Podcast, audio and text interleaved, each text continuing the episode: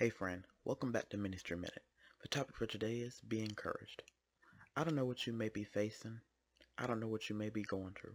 But let me encourage you. God is going to work everything out. No matter the sickness, no matter the, the trouble you may be going through, no matter the struggles you may be facing, there is nothing too hard for God. He loves you so, so much. Loved you enough to die for you. So friend, let that encourage you. Don't give up. Don't lose the faith. Keep hope. Keep the faith. God is going to work everything out. Weeping may endure for a night, but joy will always come in the morning.